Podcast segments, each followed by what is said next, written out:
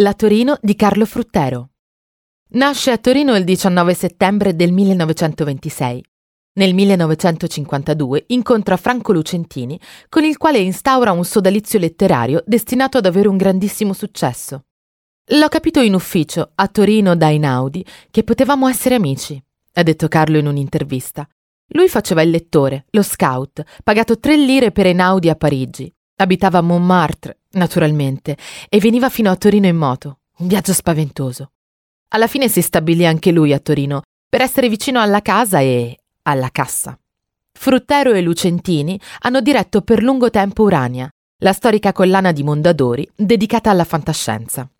Sono stati osservatori micidiali e liberi, con particolare attenzione alla città di Torino, protagonista implicita dei loro più noti lavori.